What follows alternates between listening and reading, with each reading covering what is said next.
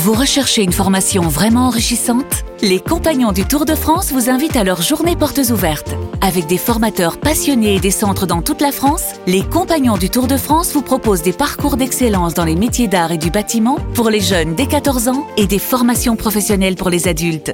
Pour connaître toutes les dates des portes ouvertes près de chez vous, rendez-vous sur compagnonsdutourdefrance.org. Les Compagnons du Tour de France, la transmission des savoir-faire. Vous écoutez RMC.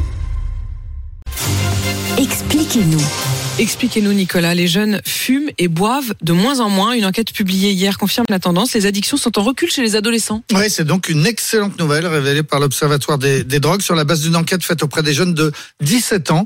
Ils ont été 23 000 à être interrogés lors de la journée d'appel à la préparation à la défense. Et le résultat est clair, tous les niveaux d'usage de drogue sont en baisse. À commencer par la drogue légale qui est le tabac. Oui, la courbe de consommation du tabac chez les 17 ans est en baisse depuis 20 ans. On est passé de 41% des jeunes qui fumaient tous les jours en 2000 à 25% en 2017, d'après la même étude. Et là, on a une baisse qui s'accélère. Il n'y a plus que 15% de fumeurs quotidiens à 17 ans, 10 points de moins qu'en 5 ans. C'est un recul considérable. C'est le résultat de la hausse du prix, du paquet neutre, de l'interdiction de fumer dans les restaurants et les cafés.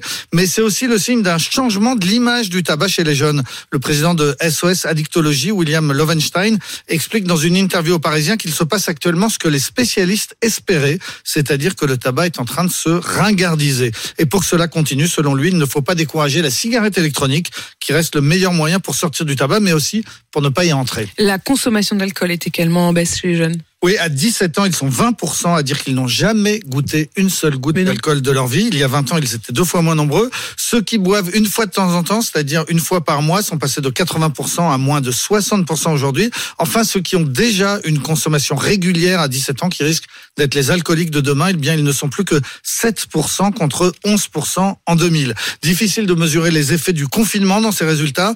Les 17 ans d'aujourd'hui sont les jeunes qui sont beaucoup moins sortis que leurs années dans leur première année d'adolescence. Il faudra voir si cette tendance à la baisse se poursuit maintenant que les fêtes ont repris. Les spécialistes s'inquiètent d'un autre phénomène. Les jeunes sont moins nombreux à boire, mais ceux qui boivent, boivent beaucoup plus. 14% admettent prendre des cuites plusieurs fois par mois, jusqu'à 3 fois par mois. C'est-à-dire prendre une cuite, c'est consommer plus de 5 verres. Et pour le cannabis, quelle est la tendance ? Alors, même tendance que pour le tabac, tendance à la baisse. Moins de 30% des jeunes de 17 ans disent avoir essayé au moins une fois, 30% contre 45% il y a 20 ans. Et c'est surtout le chiffre des consommateurs réguliers qu'il faut regarder. On est passé de 10% à moins de 4%. L'âge moyen des fumeurs de pétards augmente. On assiste, comme pour la cigarette, à une ringardisation. Parallèlement, l'usage du CBD est en hausse et pour cause, il n'était pas mesuré. Il y a 5 ans, les boutiques n'existait pas. Enfin, l'usage de la cigarette électronique est aussi en très forte hausse, 3 fois plus qu'il y a 5 ans et même 6 fois plus pour les jeunes filles. Est-ce qu'on peut aller plus loin pour lutter contre les addictions chez les jeunes ? Alors, sur le tabac, sans doute, oui. L'Australie a réussi à descendre à 3% de consommateurs chez les jeunes en augmentant fortement les prix. Mais c'est la Nouvelle-Zélande qui va le plus loin. Elle veut une génération sans tabac. Tous ceux qui sont nés après 2008 n'auront jamais le droit d'acheter des cigarettes. Pour cela, l'âge minimum va être repoussé d'1 an tous les ans. Il faudra donc avoir 19 ans en 2027, puis 20 ans en 2028, etc. 30 ans, 10 ans plus tard, et ainsi de suite. C'est assez radical. Dans quelques années, seuls les vieux auront le droit de fumer en Nouvelle-Zélande.